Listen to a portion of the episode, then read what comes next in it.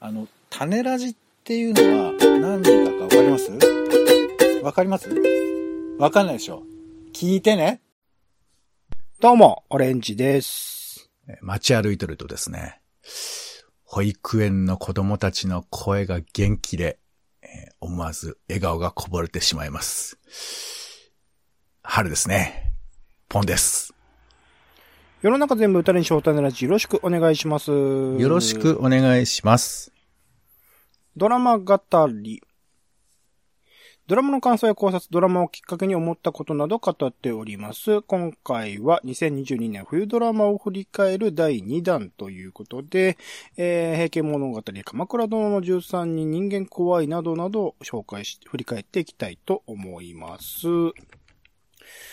ということで、先週に引き続きですね、え2020年冬ドラマの振り返りというところなんですが、まあ、改めてね、えー春、春になったというか、新春を迎えたというタイミングですので、初めて聞いてくださる方もいらっしゃるかもしれないので、ちょっと簡単にですね、なんでこんな、あの、コーナーやってんのかみたいな話をすると、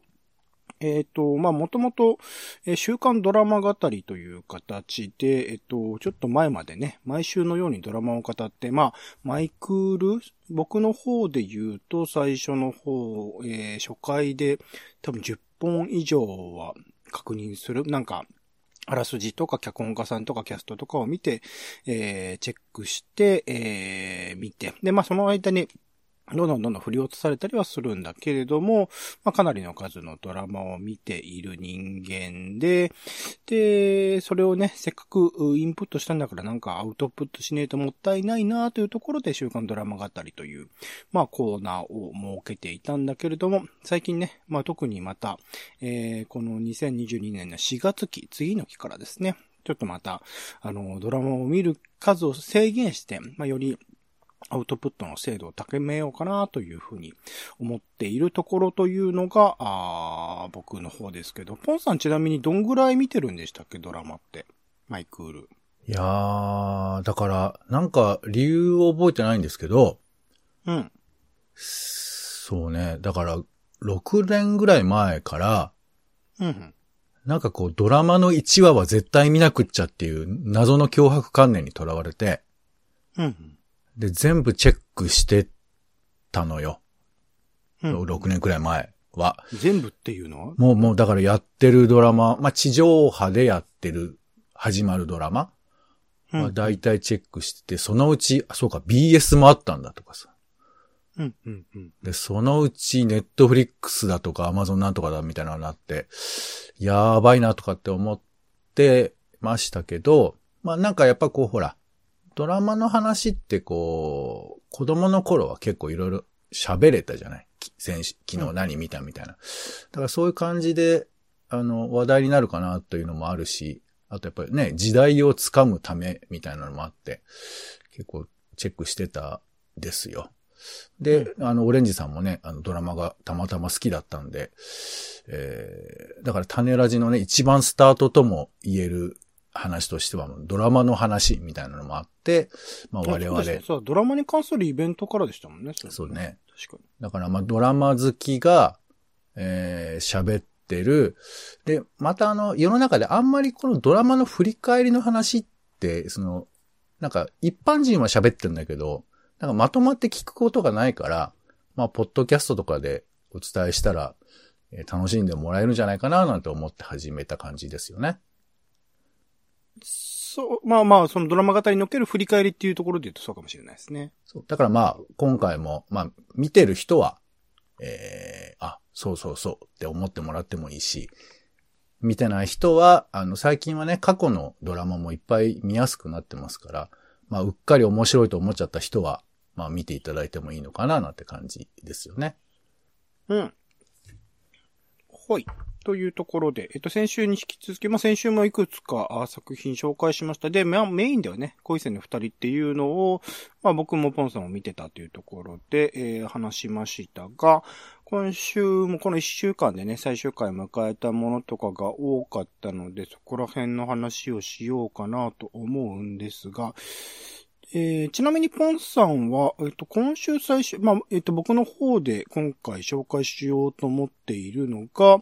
えー、鎌倉殿の13人。まあ、これはまだ終わってないですけどね。まだ続きますけど。あと、人間怖い。鉄オタ道子2万キロ。ミステリーという中で、四十から、あ隣の力というところです。これもまだ最終回迎えてないですね。えっ、と、配信時点では。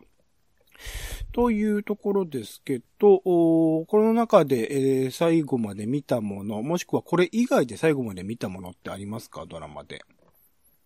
あの、冒頭で全話、全1話見てたって言った後から恐縮なんですけど、もう今期全然見てなくて。うん、そうですよね。そう。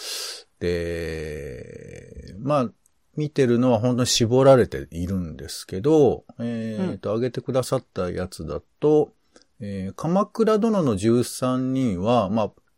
ちょっと飛ばしつつも結構見てますね。うん、うん、うん。うん。で、あとは、あとは全然このテレ東の深夜みたいなやつとかも見てないし、ミステリーという中でも1話見ただけだったかな。うんうんうん、隣の力もね、話題作と言われてましたけど、全然見なかったですし。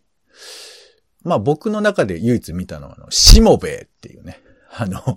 NHK の、えー、ドラマですね。あの、謎の。最終回でしたっけ？そう、この前最終回で。謎の男、しもべえがアプリを介して まあドラえもんのごとく現れるんですけど、まあ、一切喋んなくて、その謎が謎のまま、えー、いろんな助けをしてくれるっていう、まあそういうドラマがありましたけど、それは一通り見たかな。うん。あとあれですかね、戦隊ものとかも、えっと、一旦この前で終わったんでしたっけ？そうですね。で、また始まったんでしたっけ？あの、戦隊ものの話はややこしいですけど、一応全カイジャーというのがこの前までやってまして、うん、はい。これ無事にあの、完了しましたよ。じゃあちょっとそこら辺の話も後でしてもらおうかなと思うんですが。はい。あとアニメも取り上げるんだよね。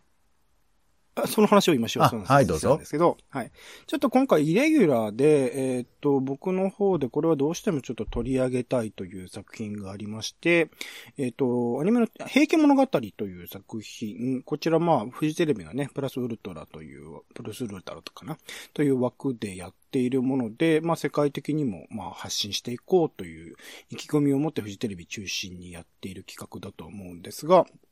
こちらがすごく良い作品だったので、えっ、と、まあ、今回ね、ドラマ語りという枠ではありますが、アニメ作品なんですが、ちょっと紹介したいなというところです。面白かったんだ。で、こちら、まあ、平家物語はね、えー、よく、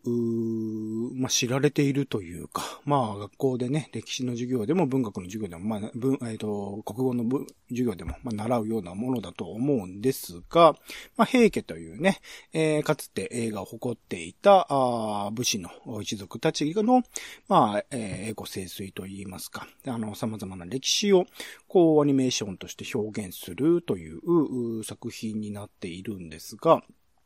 こちらまあ原作がね、えー、またあの現代的な翻訳をされて、えー、作られたあ作品になっているので、かなりまあかつて僕たちがあの授業とかで知っていたような平家物語からのその語られ方の変化みたいなものは大きいところではある。で、一番大きい変化のポイントとしては、えっと、亡者が見える、えー、目を持つ、まあ亡くなった人たちがですね、見える目を持つ、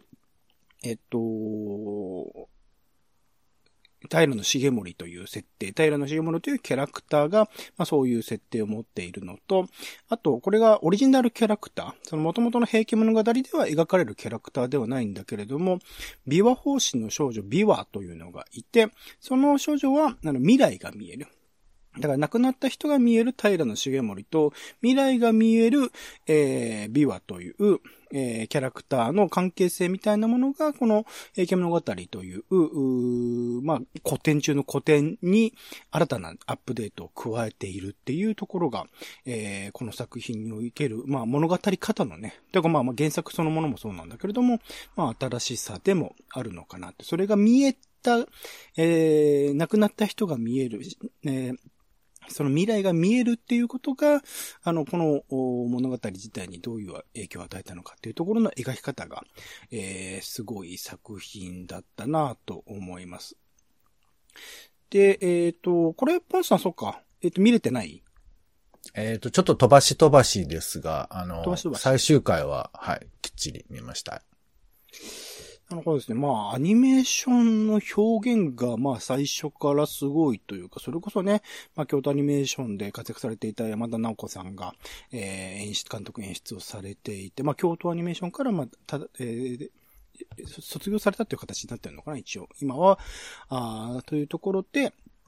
えー、細かさですね。もともとその手の描写の細、アニメ表現における手の描写の細かさとかが、すごく評あの評価をされていた方ですけど、本作においても、えー、そこら辺のアップ、体の一部のアップ、今回だと、まあ、目のね、えー、描写とかがすごく多かったなと思います。目における、その、えっ、ー、と、毛の生え方とか、あの、すごい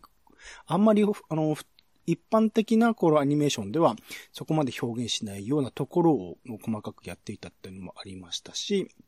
やっぱ人物描写、今回はまあいろいろな、あのー、アニメーション作品、まあ最近では実写でもね、活躍されてる脚本家の吉田玲子さんが入っていて、えー、それぞれのキャラクター、まあ平家にまさかこんなに思い入れることがあるとは僕は思っていなかったんだけれども、かなりこう、やっぱり見た後だと、やっぱ平家のそれぞれの人たちのキャラクターみたいなものが心の中に入ってしまう、どうしても好きになってしまうようなキャラクターたちっていうのが描写されるっていうところの、えー、うまさとか、あのー、前編通してですね、えー、すごく、丁寧に丁寧に紡いでいる。でも丁寧なんだけれども、かなりポップさを忘れないというか、コメディタッチな、その軽やかさみたいなものもうまく取り入れる。まあ、話体はね、後半にかけてすごく残酷な物語にはなっていくんだけれども、それをこう、うまくバランスを取りながら作り続けていた作品だったりするのかなというふうに思っています。ポンさん、その、えっと、少しこう飛ばし飛ばし見たところで思ったこととか何かあればぜひお願いします。まあ、このタイミングで思うことといえば、やっぱり、えー、鎌倉殿の13人の B 面であるっていう要素ですよね。やっぱりあの、ほら、あの、源氏側で見るのか、平家側で見るのかって大きいじゃないですか。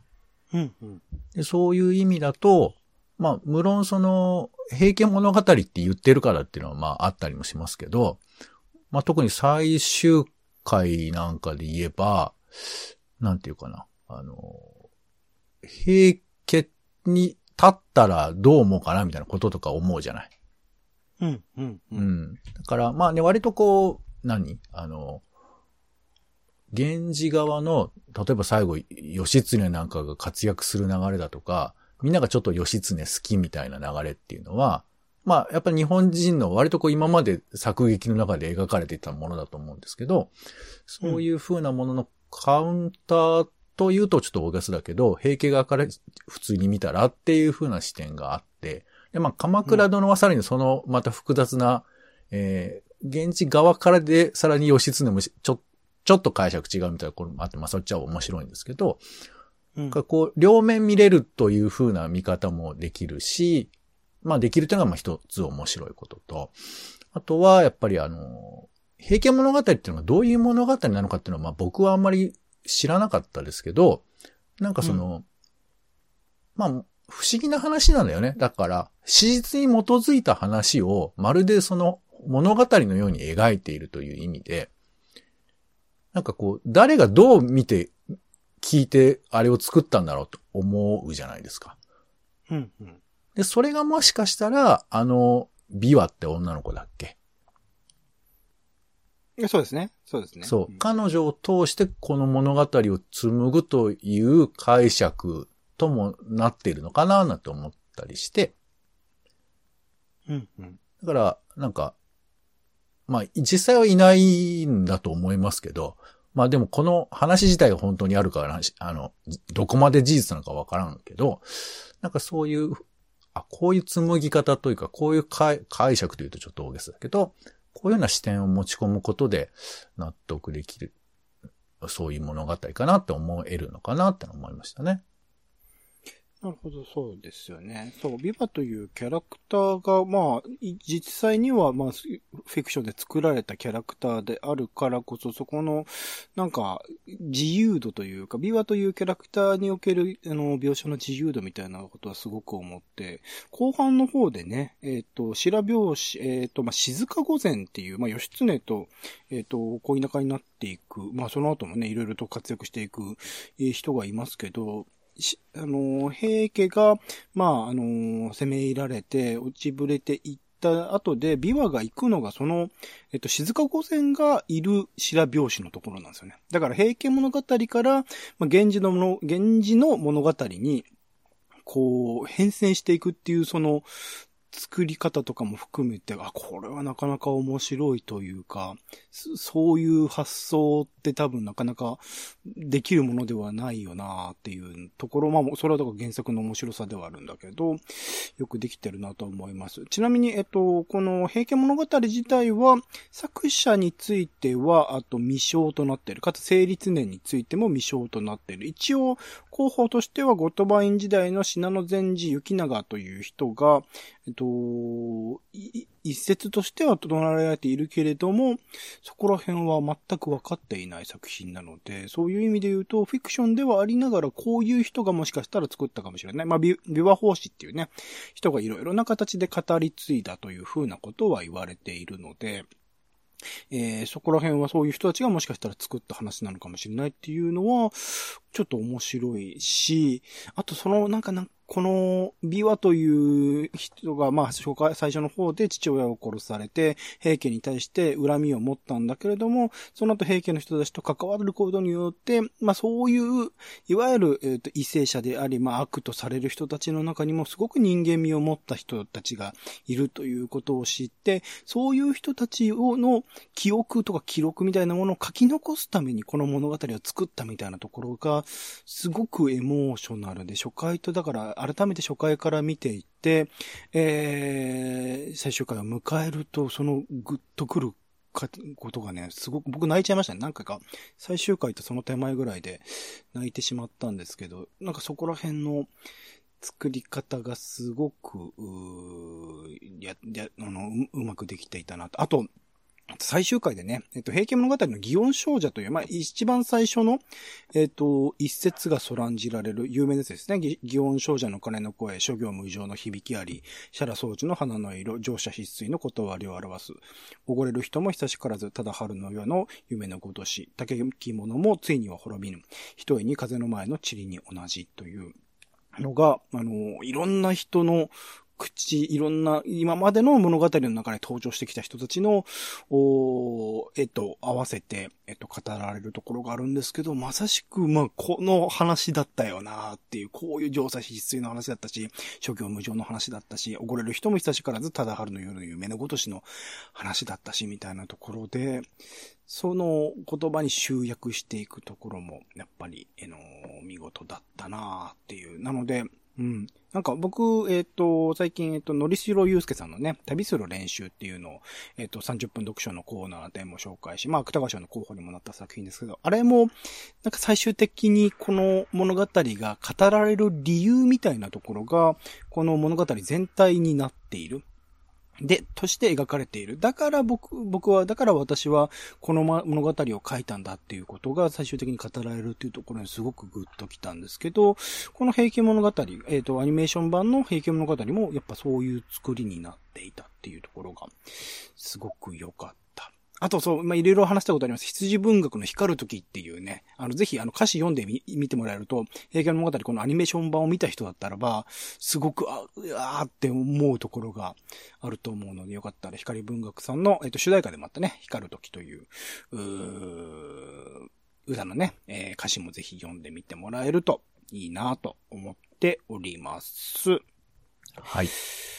というところで、えっと、じゃあまあ、あの、関連するところでさらっとまあ、鎌倉殿の13人の話もしましょうかね。まあ、こちらまだまだ全然続いている最中ではあるんですが、まあ、平家物語のそのポップさみたいなものにも、まあ、近しい描かれ方はしている、かなり陰惨な物語というか、もうずっと戦争している、内戦をしているような話ではあるので、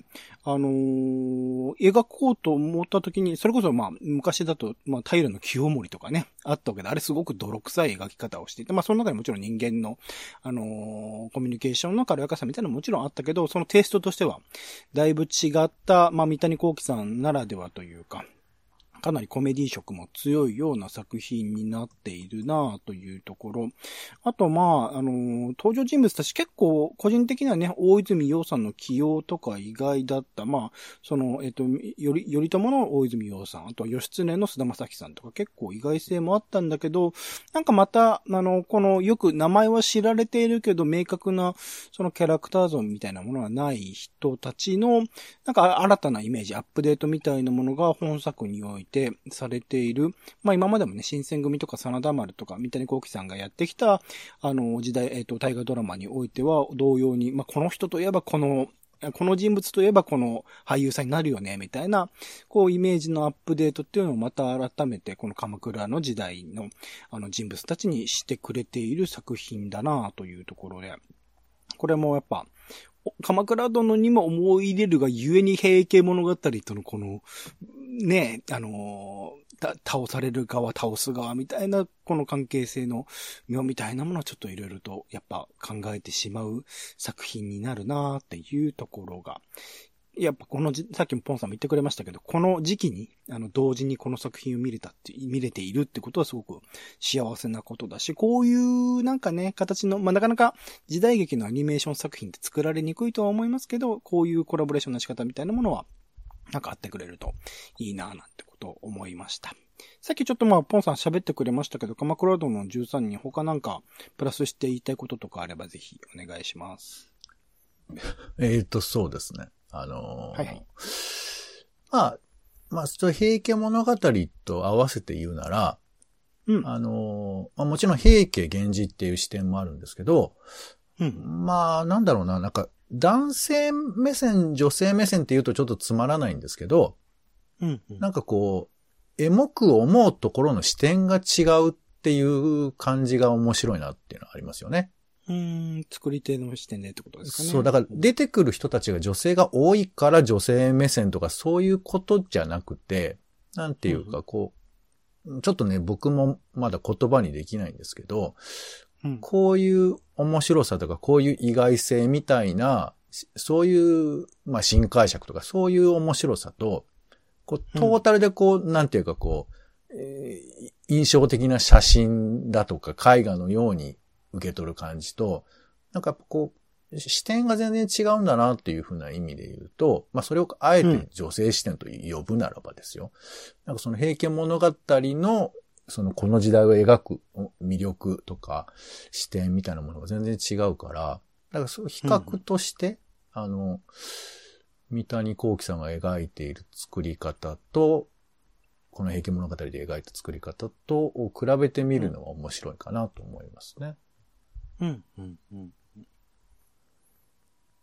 そうですね。まあ、あのー、平家物語の方は原作の古田秀夫さんの見方、プラスして、まあ、吉田玲子さん、脚本の吉田玲子さんの見方、さらにまあ、山田直子さんの、お描き方みたいなこともプラスしてるところではあるので、そこら辺は確かにね、えー、結構違ってくるのかなとも思いますかね。なるほど。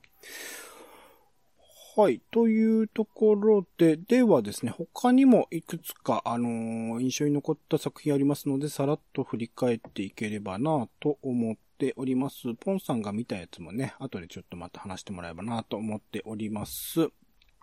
えっと、まず人間怖いという、こちらワウワウでやっていたものですね。日曜夜11時という時間帯でやっていたものです。こちらなんか落語の演目をこう、今風にアレンジした落語ドラマという形をとっていて、まあ有名な演目の中で、えっと、人間の怖さみたいなものが際立つ作品をピックアップして、えっと、4作品かな。最後の最終回だけ上下っていうか前半、後半みたいな形で分けて描くようなドラマで、かなり、えっと、豪華な俳優さん、黒木春さんとか山本美月さんとか長山健人さんとか直さんとか、えっと、東出さんとかも出てましたね。なんかそういう人たちが、あ濃い人間ドラマを描く形になっていたんですけど、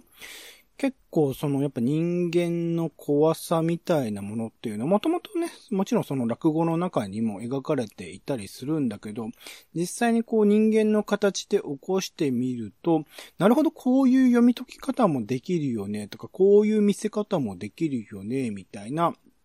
気づきというか、あの、新たな視点。かつそれは現代的に見たときに、そこに実はこういう問題が含まれていたんじゃないかいっていう解釈をまた新たにするっていうところでもあり、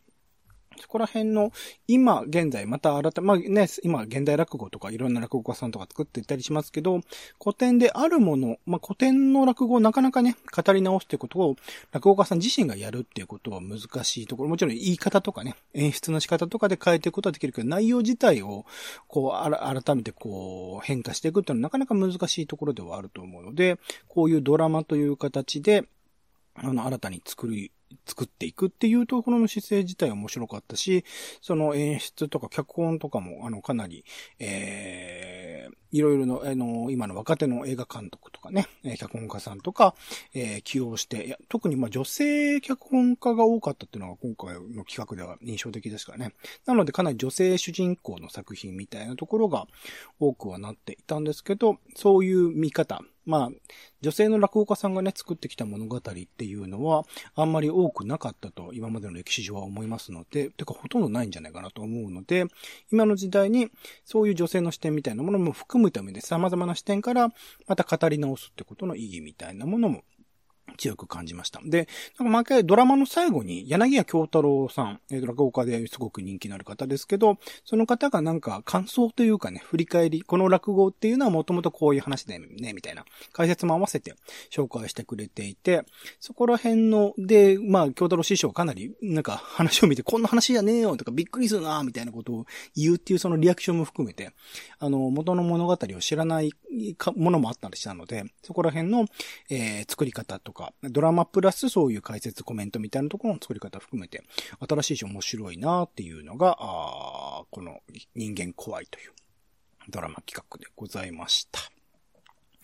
あと、鉄オタミチコ2万キロについては、まあ、いわゆる、まだやってたね、孤独のグルメ枠というか、えー、まあ実際に現地に行ってロケし、そこで物を食べたりとか、えー、旅をしたりとかっていうものいろんな形でテレビ東京の深夜で、特にまあ金曜深夜という時間ですね。で、チャレンジしてきた中での、今回は、えっと、鉄道オタクということで、日本全国にある、様々なローカル駅を旅するというところで、そこの旅気分を味わえたり、そこでどういうものがあるのかっていうことを知れたり、そこにおける、まあ、人間模様、人間関係、人間模様みたいなものも楽しめたりっていうところで、えー、すごく、作り方がいいなって。しかもまあ、えっ、ー、と、本作においては、えっ、ー、と、若い女性が、えっ、ー、と、歩いていたっていうところも含めて、その視点の変化。今までは結構このシリーズ、まあもちろん女性バージョンの、えっと、孤独のグルメみたいな作品もあったりはしたんだけれども、そこら辺また新たな、あの、語り方が出てきたというところで、すごく、いいなって、こう、前に話してた癒しドラマ、癒ドラとしても、えー、すごく見てるだけでなんか楽しくなるような、あの、ドラマでもあったかなというところで、これもなんかシリーズでね、これから先もぜひ続けてほしいなと思う企画だったりします。あと、今季一番の、まあ、話題作といえば多分ミステリーという流れ、月曜9時でやっていたもので、えー、菅田正樹さんが主演で、まあ、もともと原作としてね、ミステリーという流れという、一応ミステリーとしての物語は語られるんだけど、単にその、えー、謎解きだけではなく、そこで、えー、描かれた、まあ、犯人側だったり被害者側の、人間物語とかを、えっ、ー、と、細かく、人間ドラマを細かく、読み解いていくような、えっ、と、漫画原作があり、それをまあ、実写化したという、うん、作品であり、そこら辺がうまく、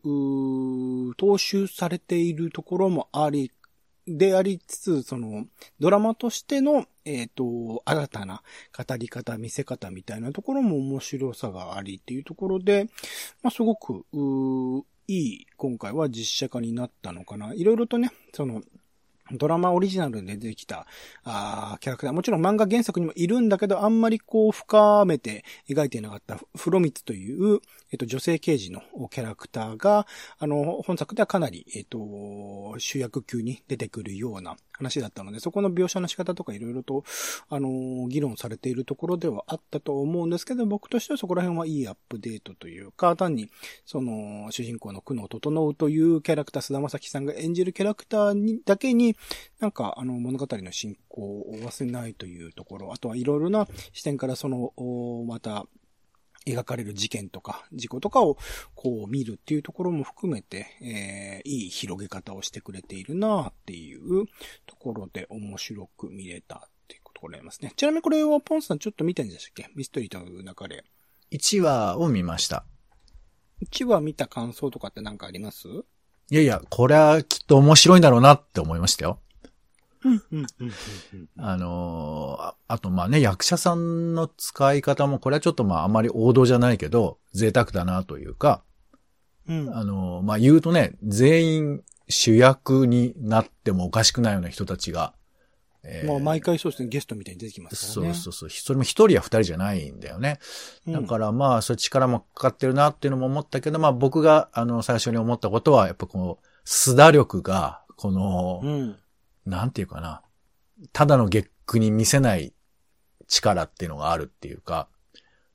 これ、このカードはいくらでも切れるのか、いつか飽きられちゃうのかわかんないけど、まあ、仮面ライダーダブルから追いかけてる私としては、あの嬉しい感じですかね。はい。なるほどですね。うん。よくいうことです。多分これも、あのー、また次のシーズンにつながるような終わり方をしていたので、おそらく、まだまだ続いていくシリーズになるのかなというところではあります。あと、四十からですね、こちらは、えっ、ー、と、さっきの鉄オタミチコ2万キロのちょっと前の時間にやってたのかな。金曜夜の0時12分というところでやっていたテレビ東京系のドラマですけど、こちらもね、まあ今までもそのテレ東の深夜とかでは、あの、ドロドロしたって言っちゃうと今時あれなのかな。まあいろいろと濃い恋愛模様とか不倫関係を描いたようなドラマっていうのが数多く作られてきたし、それをまあコメディタッチでね、描くような作品とかも多かったんですけど、結構本作は、あの、濃く人間関係を、どちらかというと静かなトーンでありながら、その内に秘めた燃え上がるようなものみたいなものも描写する。まあ、山口さやかさんが主演なので、そこら辺の目の、あの、描、あの、演技とかもすごかった。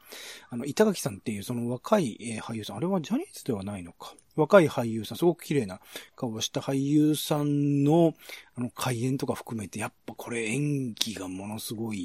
えー、濃厚な作品でした。まあ、大川明子監督ね、あの、いろいろと最近も、映画で大活躍、勝手に震えてるとかね、作ってる、えー、監督している方ですけど、その方の演出とか含めて、すごく濃厚な人間関係が描かれるもので、まあ、あの、テーマ的にはね、えー、若い男性との不倫という、まあ、漫画家さんが主人公なんだけれども、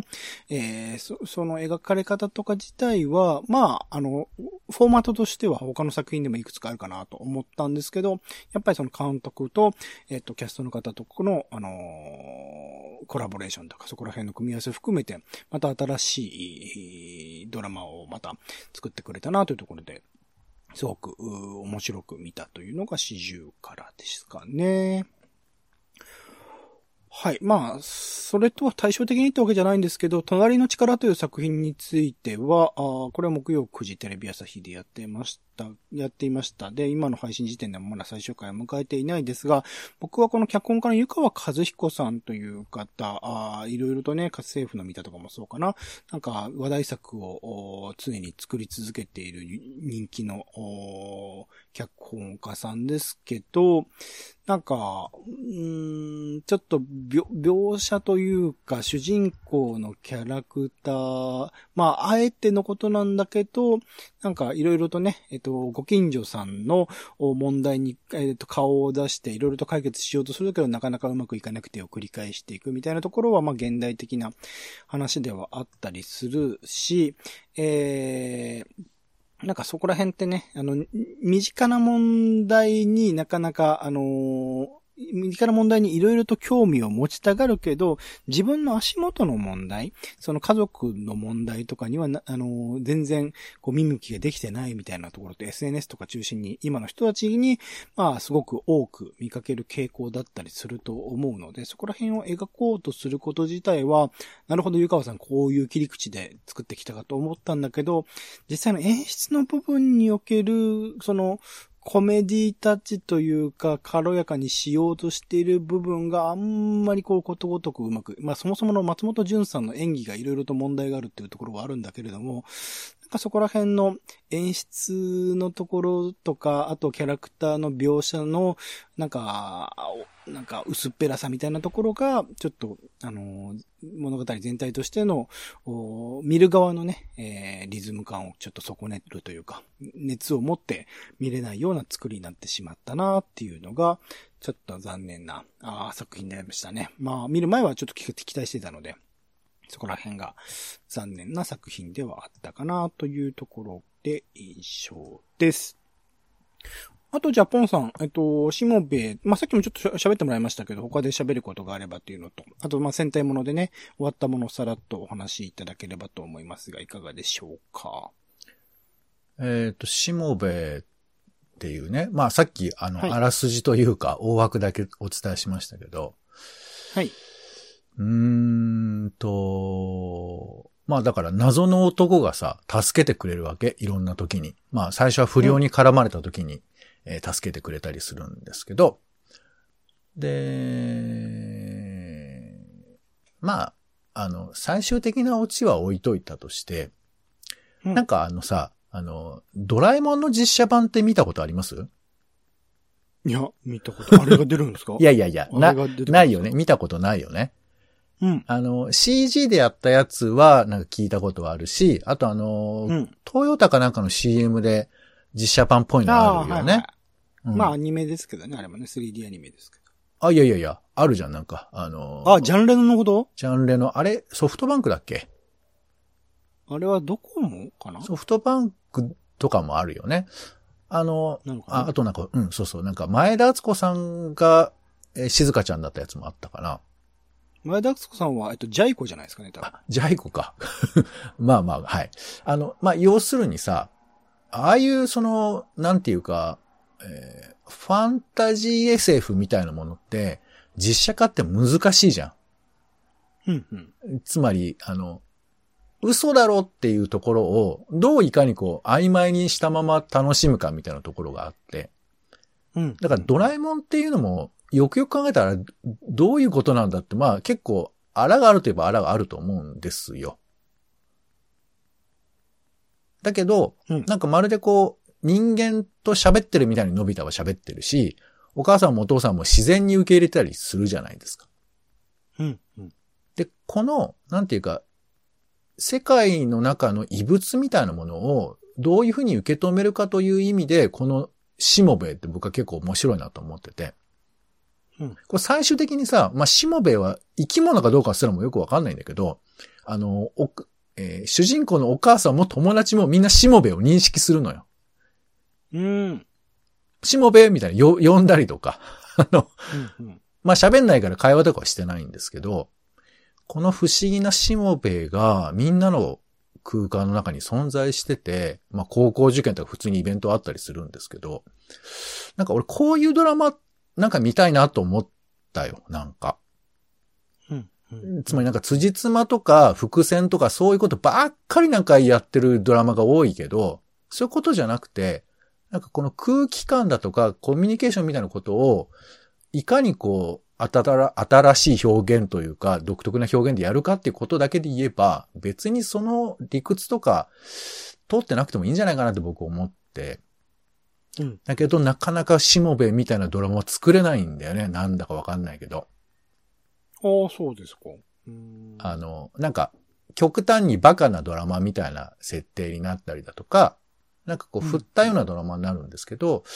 だから、まあちょっと一旦このしもべ終わっちゃったんですけど、しもべみたいなドラマがあったらいいなと思って、まあこれはあの、古くはですね、月曜ドラマランドリスペクトみたいな話もあるんですが、まあそれは置いといて、そういうなんかファンタジー的存在が、うん、ナンセンスな存在が、えー、画面にずっと映ってるみたいな、それを普通に思えるっていう、そういう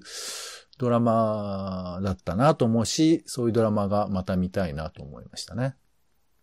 ちょっと寄生獣的でもあり、最近で言うとタコピーと現在、タコピーの現在的でもあるってとこなのかな。なんか宇宙からとか異形のものが来るみたいなところで言うと。そう。まあ、だから、この話で説明をすると、なんでそれが存在してるのかっていう説明を俺がすることにきっとなるじゃん。うん。で、それは別にしてもいいんだけど、まあそこは僕はあんまり、あの、重要には思ってないっていうか、うん。まあまあ、あの、うん、そう、ただそういうふうなものが、えー、ただただ日常の中に存在してるっていうドラマが見たいなと思います。まあ、ちなみにこれ、まあ、ちょっと説明よくわかんないんですけど、えー、誰かの思いで存在してるみたいなキャラクターなんですけど。しもべってのはしもべとかかってるってこと？まあ、そうだろうね。うん。そう、だから、なんか難しいんだよね。それって一体何なのかっていうふうに、みんな、あの、確認したくなっちゃう気持ちがあるじゃない。うんうん、その辺がなかなかね、考察したくなっちゃうとか、そういう、みんなとどうしてもすぐ消費の方向に持っていくのが、まあ、難しいなとは思うんですけどね。そこら辺のなんか名付け方ですよね。タコピーって僕はすごく、あの、う、うまいというか、そこら辺の意味性を無視してなんか宇宙人的なものだからタコピーみたいなところ、みたいな名付け方はうまいと思う。しもべはね、そのまんまそう解釈されちゃいうるっていうところは、あんまうまくなかったのかもしれないですね。まあ、名前、名前の付け方の話をしてる？うん、まあまあそういう、まあそういう人もいるかもしれんけどね。はい。なるほど。ありがとうございます。あ、一応じゃあ戦隊ものもさらっと。な、何がしたんでしたっけ？えっ、えー、と、気候戦隊全開ジャーですね。気候っていうのは何、何ですか？気候っていうのは、な、なんだろうな。えっ、ー、と、なん、なんと言えばいい天気じゃないですよね。天気じゃないよね。よいしょ。な、なんなんか変身のシーンでなんか変わったこととかするんですか？とか、全体としてなんか、なんか環境モチーフとかなんかそういうのがあるのかな？ごめんごめん。えー、機械だね。機械戦隊全開じゃ。あ、機械戦隊全、あ、じゃあ機械なんですね、登場人物たちがね。まあ、機械ってあの、えー、機械の木に世界の会だから、機械っていう、まあそういう世界、そういう一つの世界なんですけど、なんだ。まあちょっとこれ説明しても、あの、わけがわかんないですけど。さらっと感想だけ、はい。そのまあとにかくその、うん、えっ、ー、と、まあこれ主人公以外は、4人は、うん、まあ、あの、うん、機械の世界からやってきた機械ノイドっていうキャラクターなんですよ。うんうんうん、だから、従来だったら人間5人で戦うものが、人間1人と4人の機械ノイド、4体の機械ノイドの戦いなんですね。うんうん、で、まあ、何が言いたいかっていうと、あの、いろんな世界、えー、まあ、この、えー、やつで言うと45週、50 45作品目なので、45個のいろんな戦隊を、まあ、混ぜ合わせたような、そういうお祭り、えー、番組だったんですけど、うん、まあ、簡単に言うといろんな世界が、えー、まあ、敵の力によって、えっ、ー、と、封じられていくみたいな感じの話なんです。で、えー、たまたまやってきた、それ、その4体っていうのは機械の世界からやってきてて、で、まあそのいろんな世界が、えー、ひどい目に遭ってるからそれ助けましょうみたいなこととかなんかそんな話があるんですが、うん、あのー、まあそうね、このドラマの面白かったところで言うとやっぱその、この、こういう45作目をどうお祭りとして成り立たせるかっていうか、うん、これはだからやっぱ従、従来って普通のドラムではなかなかできないことだと思うんですよ。うんうん、あの、いかになってゲックが面白いからといって、今までのベストキャラクターがいっぱい出てきて、平行世界で交わるみたいなことってなかなかないじゃん。うん。木村拓哉と小田裕二が、なんかよくわかんないけど、あの、話すみたいなこととかさ。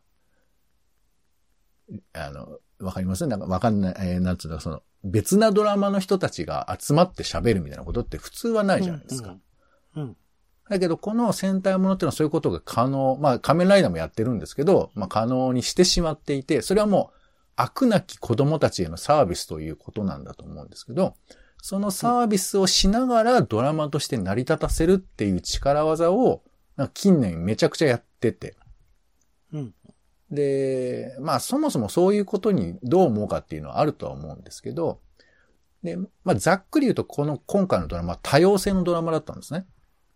うん。で、まあ人間、機械が共存する。他の様々な世界も、えー、まあロジック的に言うと、神様がすべての世界を統一して、もういっぱい多すぎるから取りまとめてしまおうみたいなのがあって、いやいや、そんなのはダメだと。全部それぞれいいんだから残しておいてほしいし、これからも新しい全然違うの作っていくぜ、みたいな話が大雑把にとまとめなんですけど、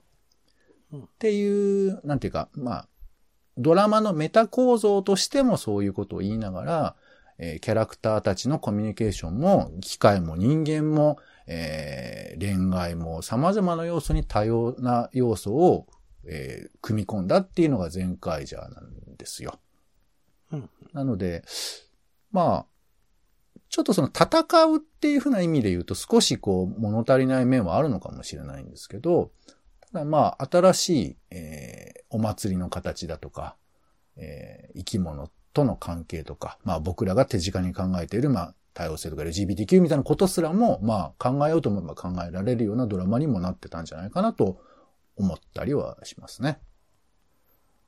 うん。はい。というところで、えっと、2020年冬ドラマの振り返りは以上で、えっと、最後に気になるドラマ、2020年春ドラマの、えっと、タイトルだけ紹介します。なので、よかったら、えっと、紹介文、えっと、ブログの方に書いてますので、ちょっとチェックしてみて、興味あるものありましたら見てみるといいと思います。えー、先生のお取り寄せ、えー、白飯修行僧。明日私は誰かの彼女。未来への10カウント、10カウントかな探偵が早すぎる春のトリック返し祭り、持続可能な恋ですか？父と、父と娘の結婚行進曲、17歳の帝国、